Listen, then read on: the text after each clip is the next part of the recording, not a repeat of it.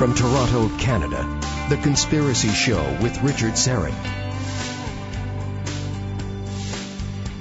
And hello, hello, hello. Good evening. Before we begin, I want to welcome a new affiliate to the program. Actually, the affiliate about to be mentioned will be picking up the show starting July the eighth.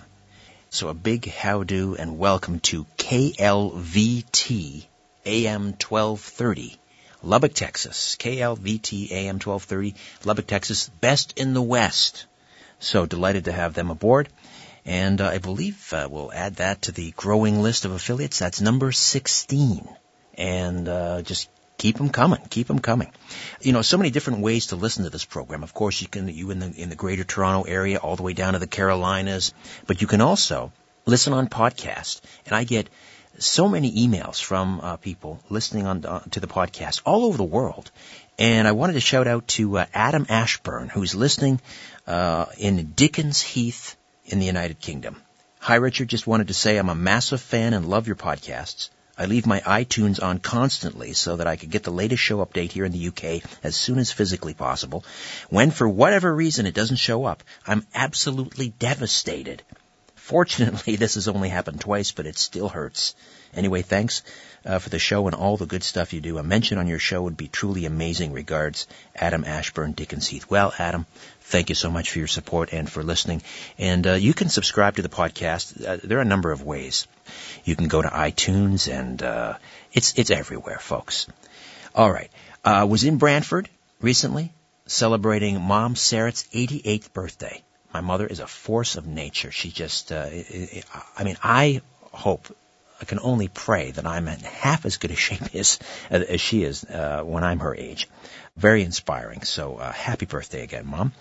And I had the boys there, and they were delighted because they have their brand new tent. They, well, they just got it a couple of months ago for their sixth birthday, and it's a five-man tent, and they're very excited. So we camped out in Grandma's backyard in Brantford, and I got them a little nervous, though I mentioned that there are a lot of coyotes. Brantford is, is uh, it's, particularly my mother's neighborhood, coyotes running wild everywhere. In fact, my nephew, who just took up hunting recently, shot and killed a coyote where they have, I believe, uh, they have a bounty on them. And by all accounts, this creature was like one hundred seventy pounds. And I'm thinking to myself, I haven't seen the photograph. Someone took a picture. I haven't seen it. But to me, that's not a coyote. That's a wolf. You got wolves running wild around, you know, Brant County. It's like biblical, you know? Speaking of the Bible, you know, one of my uh, my favorite books of the Bible that's not in the Bible is the Book of Enoch. Many people that listen to this show, I know, are familiar with that book, the Book of Enoch. It, it, it, that's where we, we learn about the fallen angels coming to earth and commingling with the daughters of man and creating this, the Nephilim, right, this race of giants and so forth. Uh, and there are the Watchers that are mentioned in the Book of Enoch, and, and uh, he's raptured up into heaven and has incredible visions. He gets this secret knowledge from the fallen angels, and there's a, even in the, included in the Book of Enoch is, is uh, a book of astronomy. It's, it's a fascinating Fascinating book. Well, my first guest tonight has actually stumbled upon a high Masonic ritual that incorporates the Book of Enoch. And we're going to get into that uh, right away. Robert W. Sullivan the fourth is a philosopher, historian, antiquarian, jurist, theologian, writer, lawyer, the only child of antique dealers. He was born on October thirtieth, nineteen seventy-one in Baltimore, Maryland. And he um, spent his entire junior year of college abroad at Saint Catherine's College and Oxford University, England, studying European history and philosophy. While in Oxford, he was a member of the Orthodox, or Oxford Union, rather. And uh, he has penned his first book, some twenty years in the writing. It's called The Royal Arch of Enoch, The Impact of Masonic Ritual, Philosophy, and Symbolism. Robert W. Sullivan the fourth, welcome to The Conspiracy Show. How are you? I am well, Richard. Thank you for having me on. It's a pleasure to be here. You are a thirty-second degree Mason, and we're going to discuss what that actually means here in a moment. But there's a lot of confusion. There are there are different uh, rites within Freemasonry. We we ha- and I'd like to take a few moments to discuss what, what those different rites are and the differences between them. We have the, the Scottish Rite. We have the York Rite. We have the Blue Lodge. Can you sort that out for us? Yeah, sure. You're correct. You have you have these sort of in, in America, you have these basically, you have the two versions of the higher degrees, and then you have Blue Lodge. Blue Lodge Freemasonry is your first three degrees of Freemasonry, um, which is what's called the Entered Apprentice degree, the Fellowcraft degree, and the Master Mason degree. You, you cannot enter the York Rite or the Scottish Rite without completing those three degrees. Um, you, you cannot enter either the Scottish Rite or the York Rite without first becoming a Master Mason. And again, this is what's called the Blue Lodge. This is what you would call your local sort of Masonic temple. Many people belong to this. They do the third degree. A lot of people stop at that degree. It's completely voluntary. If you want to go into the higher degrees, no one forces you to. If you want to, it's there. But in order to go into either the York Rite or the Scottish Rite, you have to be a Blue Lodge Master Mason. That is absolutely one hundred percent required. If you do not want to go into the high degrees and you want to stop at the Blue Lodge at the third degree, that is certainly your right. That is your prerogative. There's nothing against that. No one, no one thinks less of you or, or, or indifferent to you if you choose to do that. A lot of Masons choose to go into the um, higher degrees. I chose the Scottish Rite. There's also the York Rite. The primary, the primary difference between the two, um, look, they're both, in, in the United States, they're both born out of something. The high degrees in, in America are both born out of something called the Rite of Perfection. Um, and these are twenty-five degrees coming out of Paris, France in the mid seventeen hundreds. They come into America by a guy named Etienne Morin, who brings them piecemeal into the United States um, via Haiti. And it's these twenty-five degrees which ultimately are transformed into the York Rite of DeWitt Clinton and T S. Webb, what ultimately ultimately becomes the um, Supreme Council of the World set up in Charleston, South Carolina in eighteen oh one, which is, of course, the Scottish Rite, which is, I'm a, like you said, I'm a thirty-second of that. It ends at the thirty-third degree. It really ends at the thirty-second degree, but the thirty-third degree is, is unsolicited. For example, I can't file a petition to join the thirty-third. I have to be asked to join. And in order to be asked to join, it's usually indicative of charity work, social standing, that is you're a politician or a, a charity worker. Um, alternatively, you, you know, a, a minor celebrity can get offered the thirty-third degree. Um, a politician, someone who does, um, you know, philanthropy in the community. These are usually who get invited into the thirty-third degree. So thirty-third degree is honorary. So it's correct. But it's an honorary degree. That's absolutely right. So from the twenty-five degrees, how do we get to thirty-two? They piecemeal them up, and they split them up, and some degrees overlap. They cut a couple of them in half. For example, in the original high degree system, as it comes in, there's a degree called the Mark Master Mason, and this gets basically turned into degrees one through thirteen in the Scottish Rite, or, or would be degrees four through thirteen, basically. Degrees one through three are, of course, the Blue Lodge. But that one degree gets split up into, um, you know, like eight separate degrees. In the York Rite, it's a little different because they don't have as many degrees, but the main primary difference between the York Rite and the Scottish Rite, and the York Rite has something that is really unique to Freemasonry, and it distinguishes itself from both Blue Lodge and the Scottish Rite. And I'll just backtrack for a minute. In Blue Lodge Freemasonry, it's deism. The requirement to join is you have to believe in a supreme being, is the word that's used, or the great architect. So if you're a Christian, you can join. If you're Jewish, you can join. You know, a Muslim can join, Hindu, Buddhist.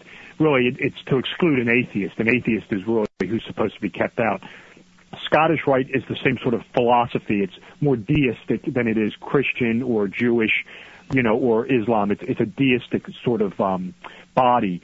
In York Rite, the York Rite ceremony ends with a degree called the Knights Templar.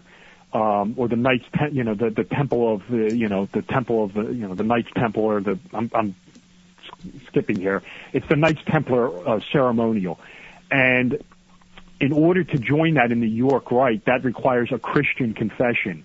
So if you are doing York Rite and you're a, a, uh, a Jewish person or a Muslim or a Hindu, and you come to Knights Templar, you're probably not going to be able to join it because it requires that you have to pledge your allegiance to Jesus Christ.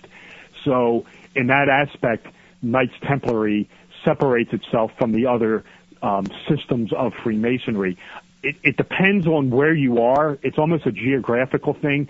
some Masons will go through the York Rite and just, you know, if, if they're Jewish or they're Muslim or they're deistic, they will stop at night at the Knight Templar degree. They won't enter it. To me, that's sort of almost like a Masonic sacrilege. I, I sort of believe that if you're going to join a Masonic body, you should complete the, the, the complete rituals. You, t- you should take all the degrees. Some people have no problem with just stopping, um, you know, right before they get to the Knights Templar if they're not Christian.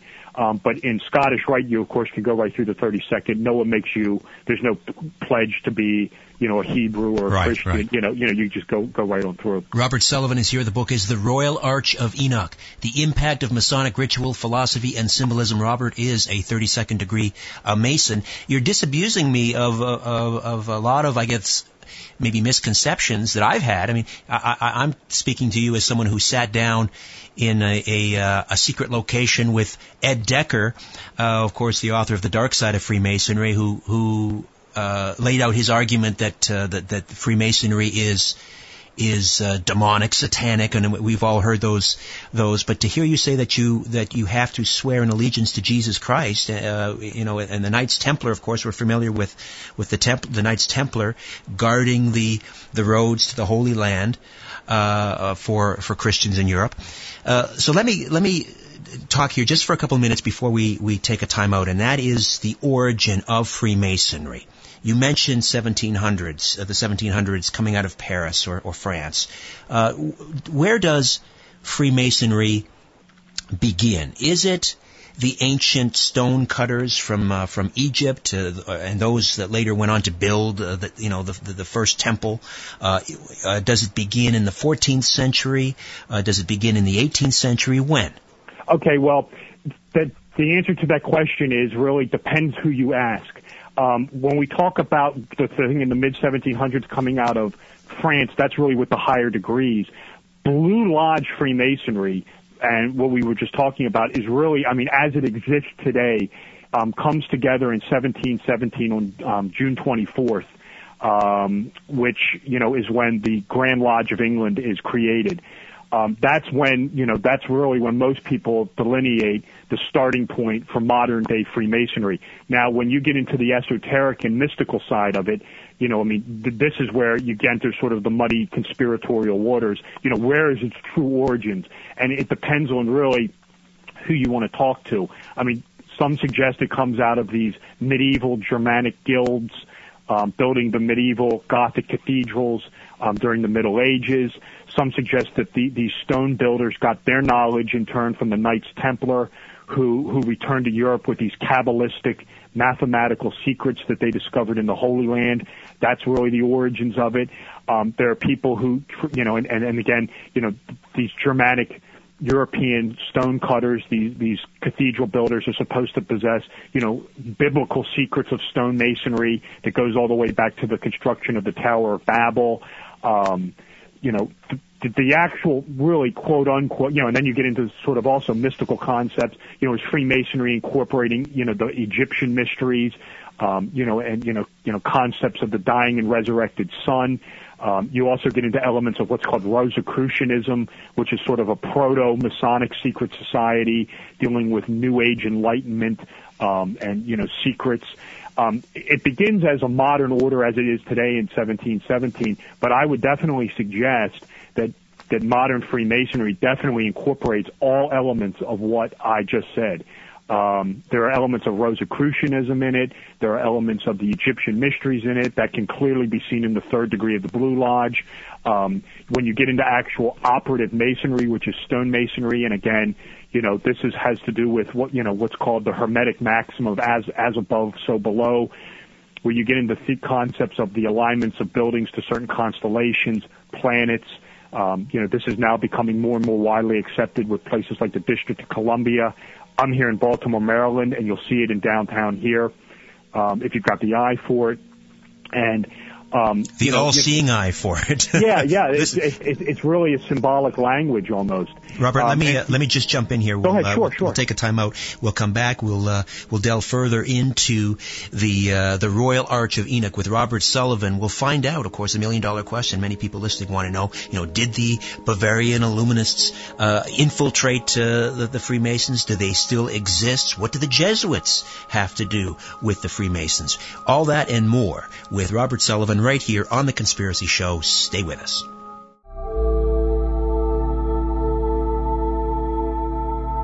Passcodes, personal identification numbers, social insurance numbers. If they make you wonder how private they are, here's two more numbers: four one six, three six zero, zero seven four zero or toll-free in Ontario, one eight six six, seven four zero, four seven four zero. And we are back with Robert Sullivan, the fourth, no less. The Royal Arch of Enoch, the impact of Masonic ritual, philosophy, and symbolism. Let's go back to uh, the, uh, the the seventeen hundreds uh, in Europe. And uh, we've oft heard it said that the uh, that a, a Bavarian, uh, a member of the Bavarian Illuminati, Adam, uh, Adam Weishaupt, uh, infiltrated Freemasonry. What is the significance of that? I guess we should talk just for a few moments about who the Illuminists were and, and why it's significant that Adam, Adam Weishaupt apparently did what he did. The the Illuminati comes on the scene in seventeen seventy-six. Um, their birth date is May the first, um, which is an interesting date to select. That's, of course, Beltane, which is sort of um, the springtime version of Halloween. Um, the Illuminati is this sort of really extreme form of militant deistic Freemasonry. Um, I suggest in the book, and I kind of go against what a lot of people say about the Illuminati, um, but in the book I suggest that the Illuminati was the Jesuits under another name. Um, and this goes back to the actual creation of the Rites of Perfection um, in Paris, France, which I suggest in the book, well, I don't suggest it, I state it, was really a Counter-Reformation Um, agenda of the Jesuits to lure Protestants back to the church in Rome. Um, and it was also a vehicle to restore the stored pretenders back to the throne of England. Um, all Let evidence. Just, let's all, just talk about that for a second. How, okay. how was uh, this designed? How did the Jesuits at, uh, intend to lure Protestants back into the Catholic Church? Sure. Um, at the Council of Trent, after the Reformation of Martin Luther occurs, Um, the Jesuits lead this um, Council of Trent, which is what begins what's called the Counter-Reformation, where the Jesuits basically become Europe's version of the C I A, where they use any means necessary, subterfuge, um, you know, espionage. Sure, um, they self- tried to they tried to assassinate Elizabeth the First. Did they, they not? Tried to assassinate Elizabeth the First. They um, have taken over the Spanish monarchy, for lack of a better word, and in seventeen seventeen, when war comes on the scene, you have this Protestant deistic Um, you know, you know, secret society club called the Freemasons, which is very popular. Well, how can we combat this? Well, let's create these higher degrees of Freemasonry. We know that the Blue Lodge only consists of three degrees.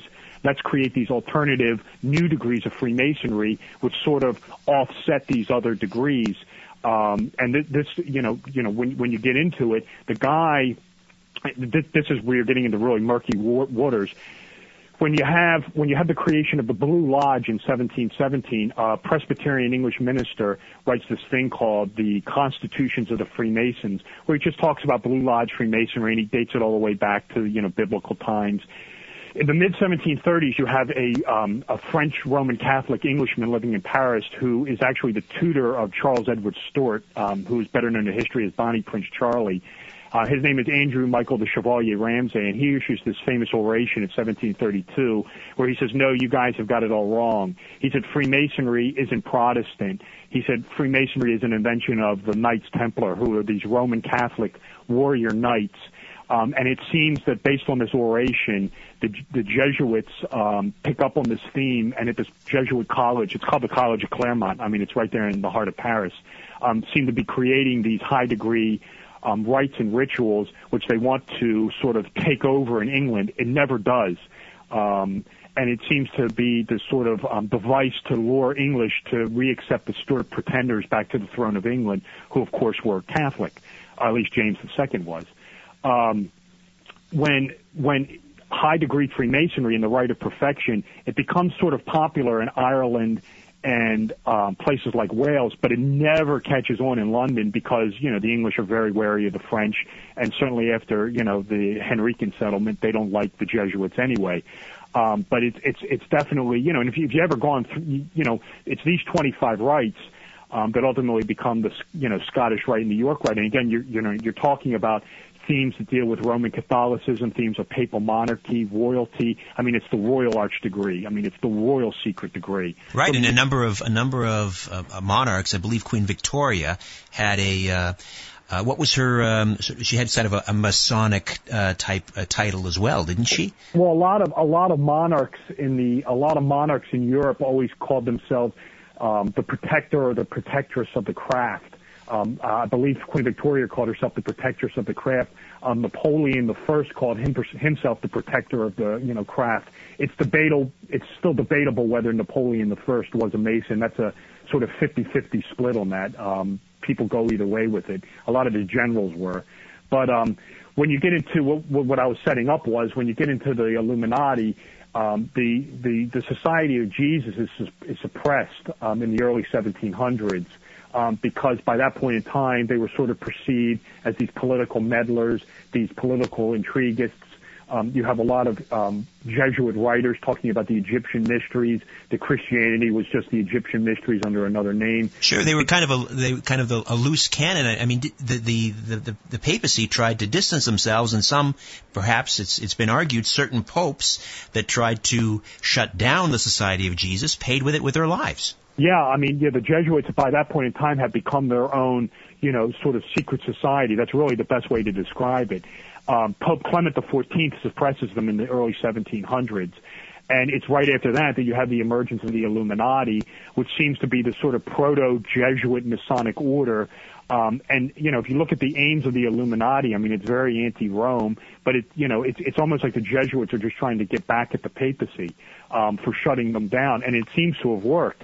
Because, um, you know, the Illuminati just seems to be this sort of vehicle that carries and transports the Jesuits underground through the French Revolution, through the wars of Napoleon, um, and then, you know, after the defeat of the Napoleon, you know, the defeat of Napoleon, the conclusion of the Napoleonic Wars, boom, you have the restoration of the Papal States, Um, the restoration of the Jesuits, and the restoration of the Inquisition. It's all rather so, ironic, uh, Robert, that uh, particularly, and we'll probably get into this, time permitting, that sure. When Freemasonry is transplanted to the United States and, of course, embraced uh, by by uh, George Washington and, and many of the founders, it's ironic, you know, here the the, the, the raison d'etre of the United States was to, uh, to uh, I- you know, institute this egalitarian Uh, uh, republic, um, and and yet the organization, uh, the fraternity that they so uh, firmly embraced, was very monarchical. It is, but it's it's it's a contradiction between Blue Lodge and the high degrees. A lot of the found, the blue the, the high degrees. The, the the guys who are the founding fathers. These are your Franklin, your Washington, your Lafayette's, guys like that. Um, these, you know, well, not Lafayette's one of Washington, or Henry Knox is probably a better example. A lot of, you know, in Hamilton, um, these guys are trying, you know, these guys are your Blue Lodge Masons, which is, you know, Blue Lodge is very egalitarian, you know, religious freedom, um, freedom of choice. You know, we're not going to dictate to a person how to live their lives. You know, whatever your own religious belief is yours, we're not going to tell you otherwise. It's not really until Um, after, you know, until the late seventeen hundreds, early eighteen hundreds, that you really have the advent of the high degrees in America. All right, Robert Sullivan is with us, and the book is The Royal Arch of Enoch, The Impact of Masonic Ritual, Philosophy, and Symbolism. And uh, you know, the premise of the book is that you have uh, uncovered this, uh, this high ritual uh, that is heavily influenced Uh, by the the Book of Enoch, which of course is uh, one of the apocryphal uh, books, I guess, of the Bible. It's not included in the Bible, though it's often referenced uh, by biblical scholars. Of course, we're familiar with uh, you know the tales of the, the Nephilim and so forth, and fallen angels, and and uh, Enoch, who uh, apparently was raptured. Well, let's take a few moments before we get into uh, what this ritual, the Royal Arch of Enoch, uh, was. We we need to, to set the table here and talk about the Book of Enoch. just just walk us through that. Give us a thumbnail uh, portrait of the Book of Enoch, if you could. Sure. Um, what has to be understood is the Book of Enoch is off the history pages from around the second um, second century Common Era till basically about eighteen twenty-one, when it's finally translated into English um, at Oxford University. Basically, from that entire time frame, the Book of Enoch is off the history pages. In a nutshell, I'm going to try to go through this as quickly as possible. The Book of Enoch, Enoch is one of two people in the Bible to never die a physical death. The prophet Elijah is the other one. The Book of Enoch, or one Enoch as it's sometimes commonly called also, there's also a two Enoch and a three Enoch, but we won't have time for those. Um, but one Enoch details, in the Bible it said that Enoch is taken up into heaven by God. And what one Enoch documents is, what does Enoch entering heaven as a human being in corporeal form see? And he sees some sort of strange stuff that kind of goes against what you would call sort of orthodoxy. Um, he gets up there and he's told, um, or it's highly suggested to him at least, that the tree of life that, e- ad- that Eve bit from is Hebrew Kabbalah, um, that the apple is one of the Sephirot. Um, he is explained that the, the tree of life in Hebrew Kabbalah is the emanation of the name of God. Um, he meets the archangels, people like Michael and Gabriel, and he also interacts sort of almost as a lawyer-type character. I don't really like to use that term, but it's just for the sake of our, our discussion, almost like an intermediary is probably a better word, for this group of fallen angels known as the Nephilim. Um, and the, these angels have incurred the wrath of God because they have come down to earth and have had sexual relations with the earth women. Um And um, or and they have created the race. The, the, the Earth women have gotten pregnant and created this race of giants called the Nephilim. That's right. Yeah. Right. That's right. The um, the angels are often called the fallen angels, called the Watchers, um, and sometimes the archangels are actually um, referred to as the Watchers because they watch the Watchers. But that's sort of um, you know that's we're parsing out words there. But he interacts with this group of fallen angels, and it's through this group that he learns these sort of you know occult. you know, esoteric doctrines, um, mathematics, you know, you know, we're saying this now because it's common knowledge, but back in the day, these were sort of, you know, you know, Kabbalistic secrets, um, knowledge about astrology, astronomy, uh, the movements of the moon, the movements of the sun, mathematics, um, secrets about writing, secrets about language. And what, what the Book of Enoch basically, you know, documents is this experience. Um, and what Masonic lore teaches, and come, this is coming out of these things called the ancient manuscripts or the Gothic manuscripts, is it's sort of when Enoch comes back down to earth, he catches wind that the flood of Noah is coming, and it's going to eradicate mankind, and it's going to eradicate this knowledge that Enoch has brought down from these fallen angels. No, and of course Noah, I believe, is, uh, I'm trying to remember my genealogy It's either his here. grandson or his great-grandson. Right, yeah. yes. It's, it's one of those two. Right. It's either his great-grandson or his grandson. It's escaping me. But um, Enoch, Enoch basically, in an effort to preserve this knowledge that he's learned from these fallen angels, builds this thing called the Vault of Enoch. Um, and what he does is he takes the mathematical knowledge that he's learned from these angels or these fallen angels and inscribes it on one pillar. Then he takes the seven liberal arts, inscribes that on the other pillar. Then he takes the secret name of God and puts that on this golden triangle in between them and seals it in this um, underground vault under nine archways to survive the flood of Noah. What the Masonic ritual implies, this higher degree, is it has to do with the recovery of this Vault of Enoch. And this is being developed in the seventeen hundreds in France, which is incorporating clearly elements of the Book of Enoch, which shouldn't be happening because the Book of Enoch is off the history pages in Europe, like I said, till around eighteen twenty-one. Um, it, it, copies of the book are discovered by um, a Freemason named James Bruce while traveling in Ethiopia. And in the early seventeen seventies, he comes back to Europe with them, but they're just deposited in the basement of the Bodleian Library at Oxford, where they're not even translated into uh, English until eighteen twenty-one. And what my book documents is this historical anomaly that this Masonic rite or this Masonic ritual called the Royal Arch of Enoch, I mean, it's actually named after him, um, is incorporating elements clearly from the Book of Enoch, which should not be happening. Um, so what I suggest in the book is clearly there was either there was either a copy of this thing already floating around Europe, um, which someone saw, um, and this character who most likely saw this is this person I mentioned earlier named the Chevalier Ramsay, or alternatively, someone saw a very detailed outline of the Book of Enoch, um, which is possible also. So, you know, well, where did Raleigh get this knowledge from?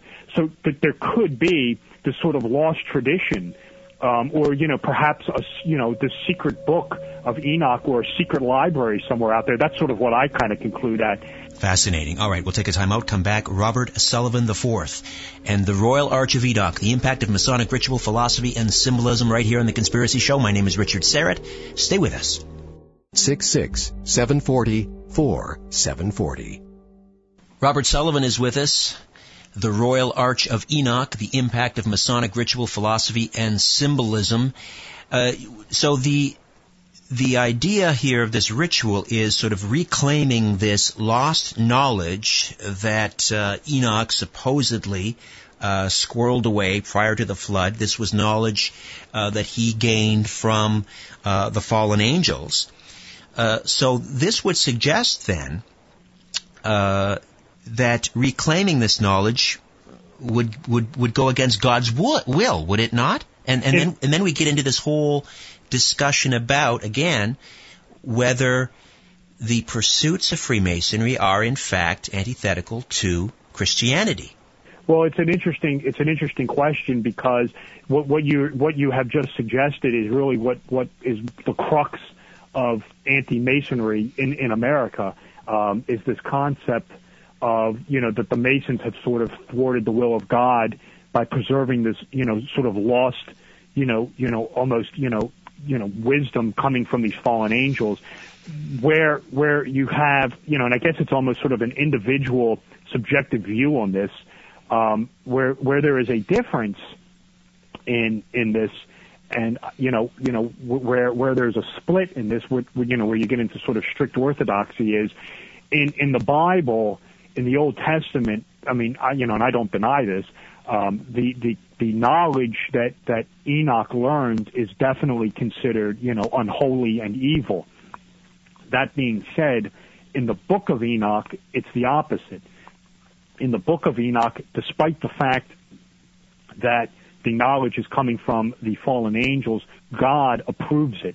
Um, you know, you know, God has no problem with Enoch learning this material. I mean, and, and the knowledge that Enoch, you know, it's it, it, it's a split. I mean, it's they completely contradict each other. I mean, there's no question about it. In the Bible, the knowledge is perceived as unholy and evil, whereas in the Book of Enoch, the knowledge that Enoch squirrels away is divine and godly.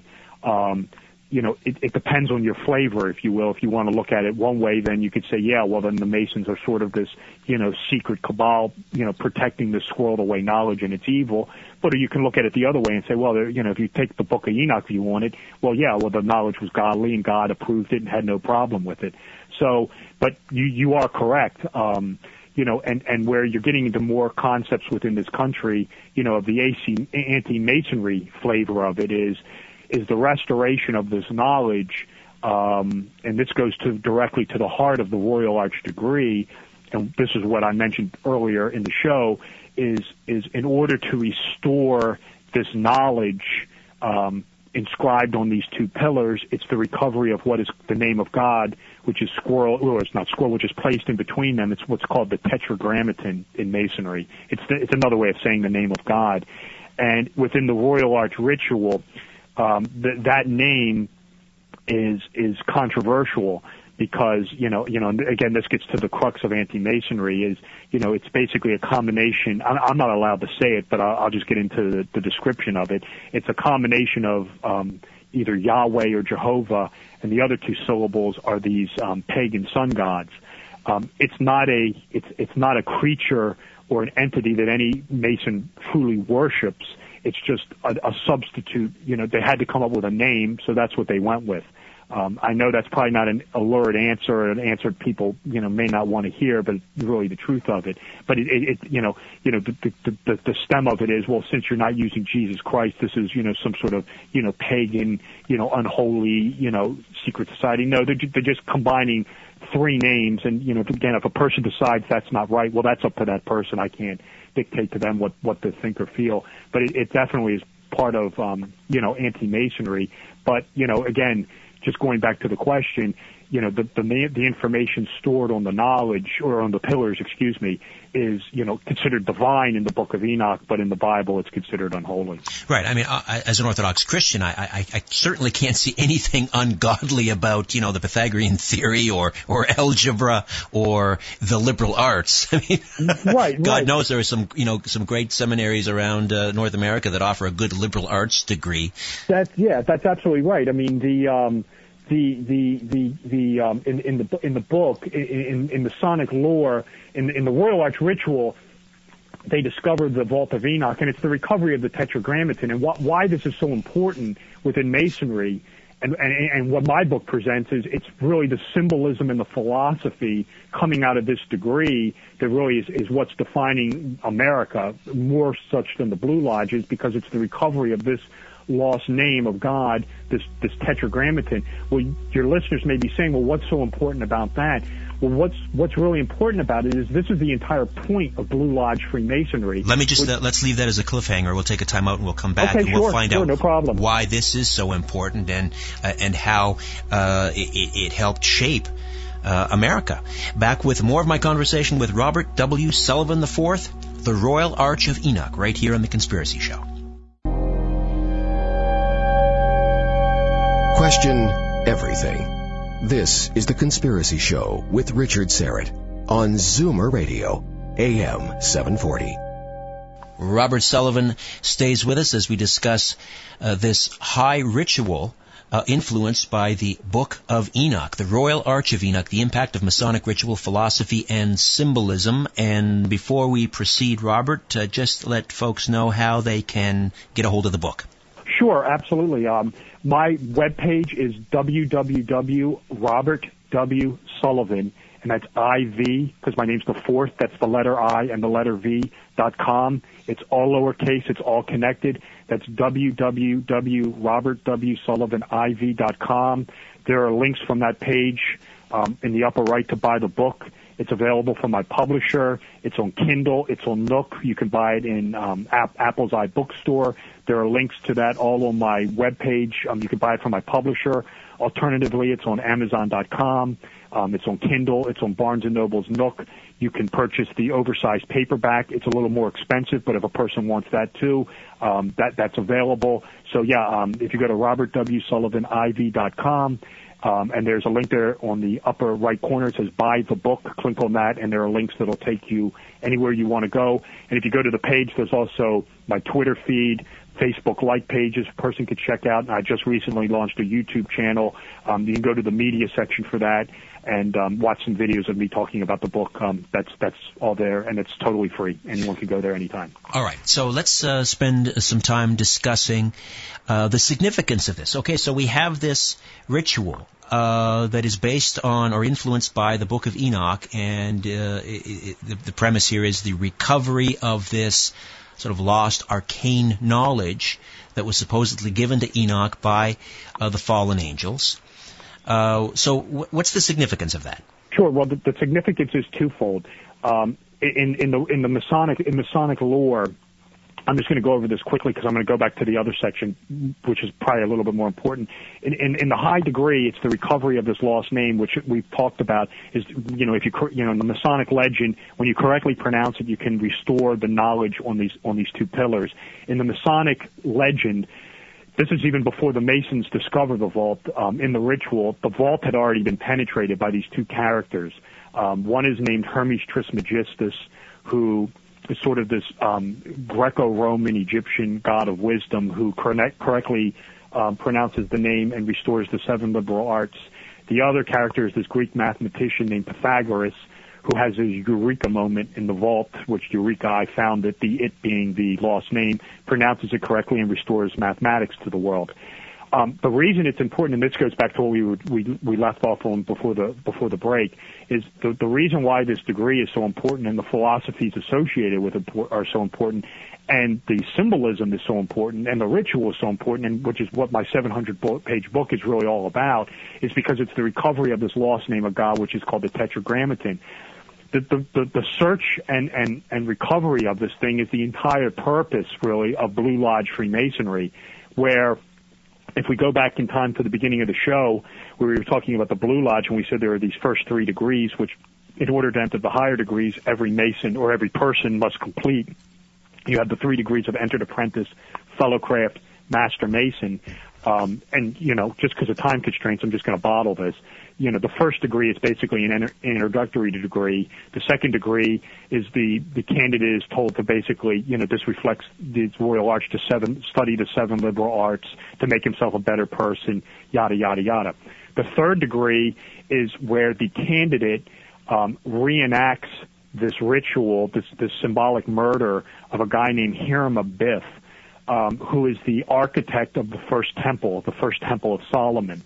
And what, what Hiram of Bith possesses is this secret name. It's called the, in, in this degree, it's what's called the lost word of a master mason. And Hiram of Bith has this. And, and it's, it's, it's, he's using this name. It's, it's through this name that he's able to construct, you know, this temple, the, the, the, the temple of Solomon. Well, in a nutshell, like I said, you know, I know we're up against time here, so I'm going to do my best to bottle this.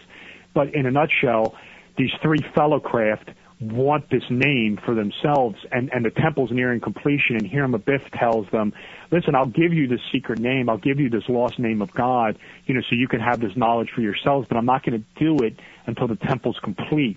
Once the temple's complete, I'll pass it on.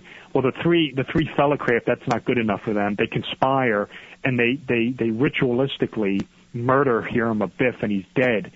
When when Hiram of Bith is killed, the the word of God, this lost name, is lost. I mean, that's what it's called. It's called the lost word of a master mason. It's never found again. When it dies, when when, when Hiram of Bith dies, the word dies with him in the Blue Lodge.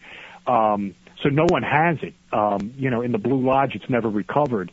When, when in a nutshell, when the candidate, as Hiram of Bith is finally raised to the degree of Master Mason, you know, and this is when, when Hiram of Bith is resurrected, if you were, um, they, they whisper in his ear a substitute word. And I, I can't say what it is, but I'm sure if, if one of your listeners or you want to go on Google and just type in substitute word of a master mason, I, I know it'll come up. But they whisper this substitute word in. It's not the real word. It's what's called a substitute word of a master mason. And forever within Blue Lodge Freemasonry, you know, the word is lost. Well, if you go ahead to the high degrees and you go to this Royal Arch degree, the word, the Hiram of Bith word that he had is found. I mean, and that, the, you know, the, this is the whole crux of it. So it's like, you know, you know, what is lost is now found. And it's really sort of this, you know, the symbology of the recovery of the Tetragrammaton, the name of God, you know, and the, the, the restoration of this lost yet legitimate wisdom that I, my book presents is really the symbolic philosophy that is really defining Freemasonry, and it's really defining it in the United States, both, you know, on a symbolic, philosophical, political, you know, architectural, you know, and even almost spiritual level, and that's what the whole the whole crux of my book is about. Well, you said it's symbolic, but do you do you believe it might be more than symbolic? Is there real power attached to uh, this, you know, lost name for God? Well, I don't know. I mean, I, I would say I would say it's definitely more symbolic than it is actual literal power. Um, Some have suggested, and, you know, I, I don't really go into it, in, you know, I, I hint at it in, in my book. I don't really go into it, but, but you, what, what, what I pr- propose is, I mean, it's really at the conclusion of my book, you know, is, is, you know, when we're getting into this, you got to know what the ritual is. And, and I'm just going to, because of, you know, time again, I'm just going to go through it, is what, what ha- what's happening is when the temple builders, when the Jewish temple builders are returning to the Holy Land from their exile in Babylon, they're building the second temple, which is called the second temple of Zerubbabel. And it's during this construction that they find this hidden vault with the pillars and the name of God. And, and, you know, you know, you know, you know, well, well we've talked about this whole show, and, you know, it, it's, it's the recovery of this name and this knowledge. Well, I kind of suggest at the end of my book is this, you know, is this just a ritual, or is this some sort of real history that this thing is trying to relate? For example, you know, and, and I kind of hint at it, you know, is, you know, was at some point in time this lost underground vault, you know, really found? You know, and, you know, could this potentially be the lost treasure of the Knights Templar?